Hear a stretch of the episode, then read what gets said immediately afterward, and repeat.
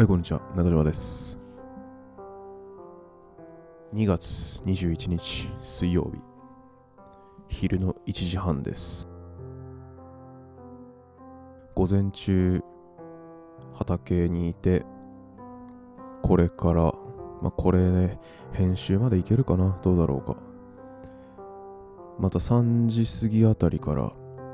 スタジオで個人練習をするので、それまでの時間、できた時間でこれを撮ってしまおうと思って撮ってるわけなんですけど、以前までのエピソードで何回か僕は派遣をメインで今は働いていると。で、3月までやって、4月から農家に本格的にシフトすると、そういう話を何回かしてきたわけなんですけど、事の運び次第ではそれが今月内になるかもしれない。そのようになっています。理由はと言いますと、ぎっくり腰と、あとは足の痛みですよね。休んでる間に回復はするんですよ。でも働くとまた振り出しに戻るんですよね、痛みが。これ多分仕事、今の派遣の業務を変えない限りこれずっと続くだろうなって思ったから、お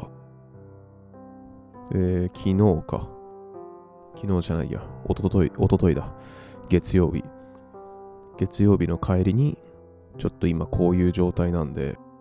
多分今のまま続けるってなったら月曜来て、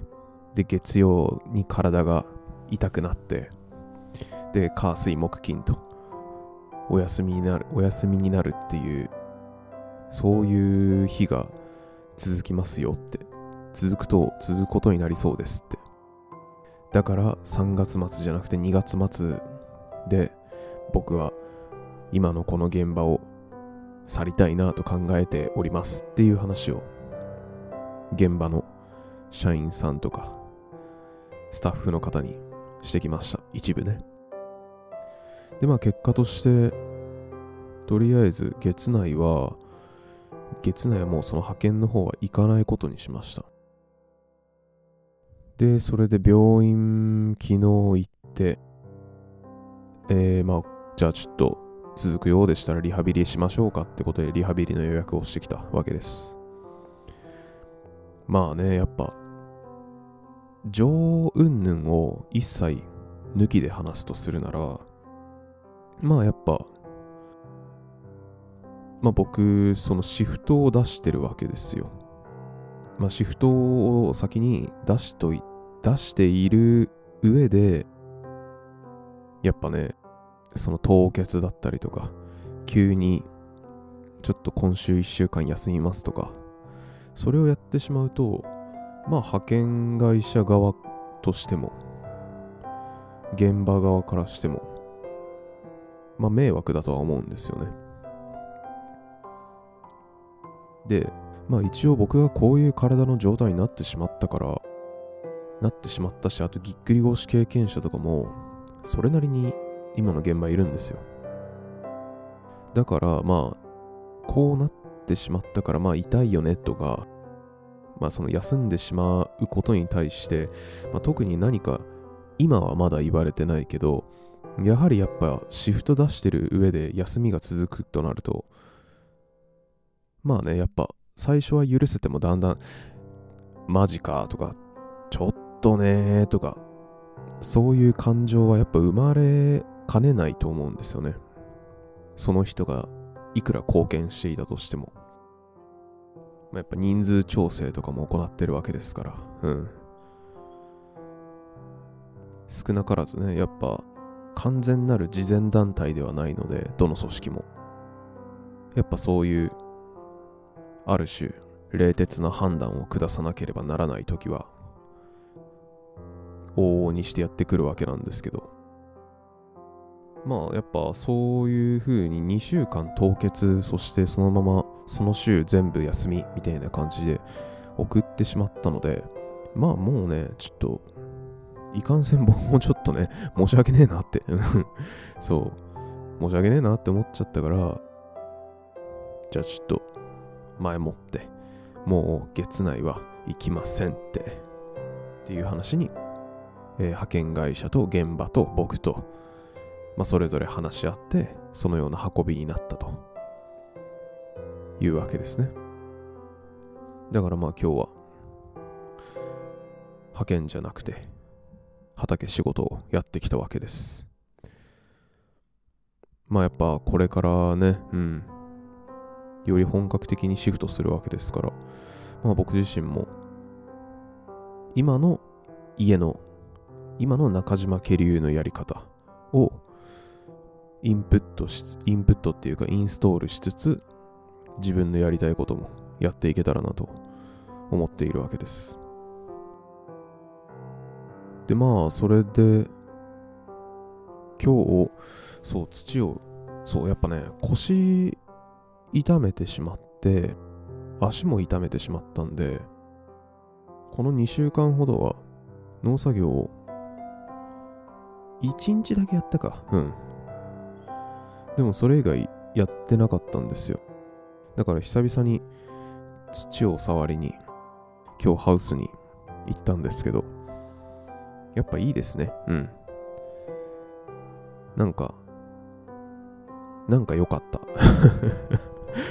あっさい感想ですけど、なんか良かったですね。やっぱ土をいじいじするのとか落ち着きますね。落ち着くし、あとは今日に関しては午前中は寒すぎない気温、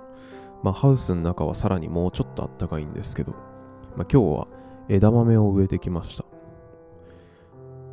5月頃に出荷する枝豆を植えて、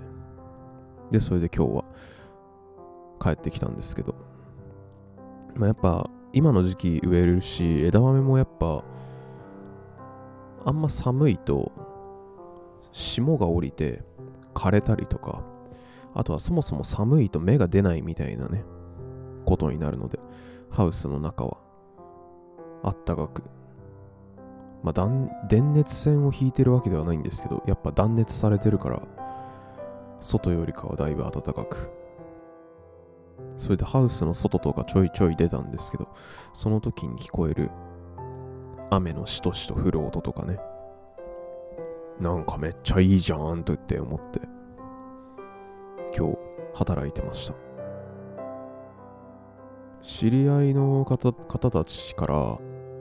よく、これから農家の時代というか、これからその食料生産大事っていう話を散々いろんな人から話されてきてて、正直なことを言うと、そういった言葉って今までの僕にはあんま刺さってこなかったんですよね。それはなぜかっていうと、まず第一にやっぱ農家としての誇りみたいな、農家である重要性というか、自分たちの家業の必要性みたいなことをやっぱいまいち理解できていなかったと。それはまだ完全に農家にシフトしていないからがゆえなんですけど、今日は改めてやっぱ感じましたよね。ヨガかね、どの分野の用語なのかは曖昧なんですけど、アーシングとかグラウンディングなる言葉が存在していて、アーシングのアース、アースですよね。地球と触れ合うというか、人間の体の中って微弱電流、脳から電流が発せられて筋肉が収縮したりとか、今僕はこうやって喋ったりとかできてるわけなんですけど、やっぱ携帯だったりとか、やっぱり身の回り電化製品が多かったりとかするわけですし、あとは何より僕らは普段コンクリの上を歩いたりとかアスファルトの上を歩いたりとかすることが多いと。そうなると体の中に電気が溜まってしまいがちになる。それを土と触れることによって放出させてあげる。で、自分の体をリフレッシュするっていうのがアーシングとかグラウンディングのはず。曖昧です。はいでもそんな感じの内容だったはず。そういったことも踏まえると、これからの時代こそ農家って最強なのかもしれない。そのように自覚が芽生え始めてきているわけです。まあ植物に触れ合うっていうことでも結構癒されますし、あとはまあ土をいじいじすることによってまあ少なからず体の中に溜まってる余計な電流みたいなのは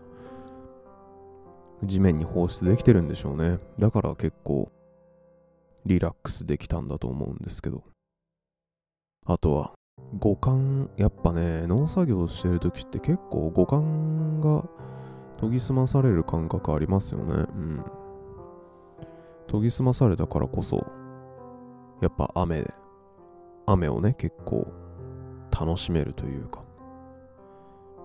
なんかしとしと降ってて風情があるなぁと感じたり、あとは植えてる枝豆の苗にもなんか愛着なるものが芽生えたりするわけです。多分畜産業とか酪農とかやってる人たちもこういう気持ちなんだろうなって思って今日作業してました。自分の育てた動物だったり植物をやっぱ言うなれば本当赤ちゃんの頃から育てるわけだから、それ愛着湧くよねって。それをちゃんと届けると、消費者のところへ。心なしかそう最近はそういったなんて言うんだろうな、エネルギーというか野菜のエネルギーだ、食べ物のエネルギーって言えばいいのかな、そういうのを意識してなんか食べるもの食べないものを選別し始めるようになりましたね。うん。例えばよく言われる話だと冷凍のものだったりすると、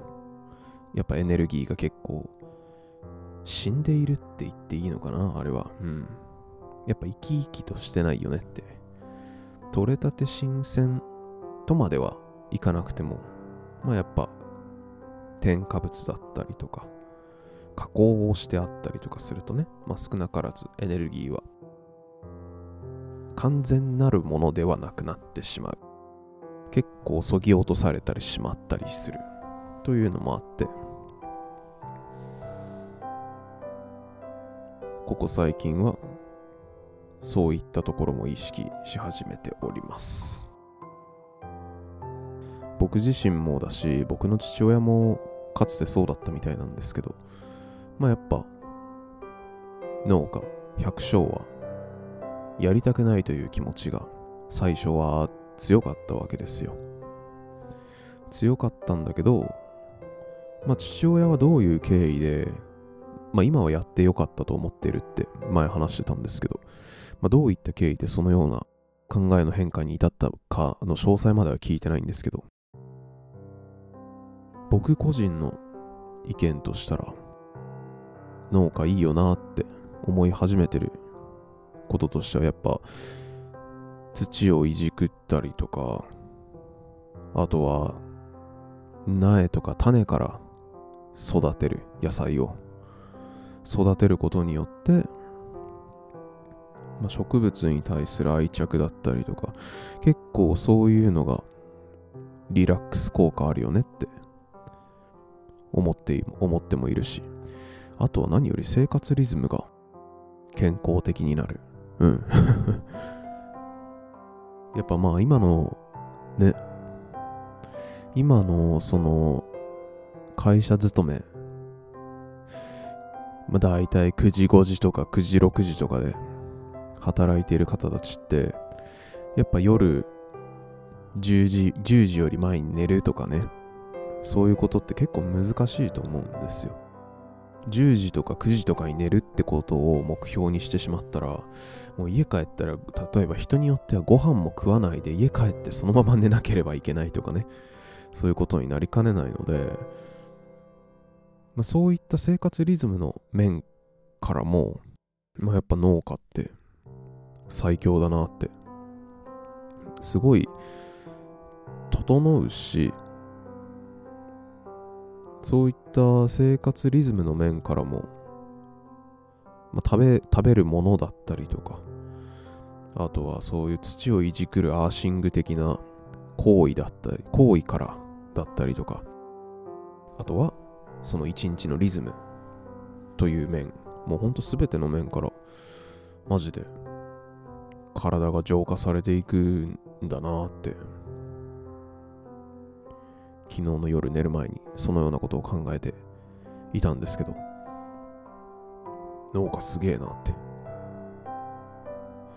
これからの時代こそ農家は最強なのかもしれない、繰り返しになりましたけど、ちょっと今回に限らずなんですけど、綺麗にまとめられずにグダグダと20分ほど話してまいりました。これからの時代こそ農家は最強かもしれない、そのように感じたよっていう話でした。皆様も体は本当に気をつけてください。健康第一ということで、今回は以上です。ありがとうございました。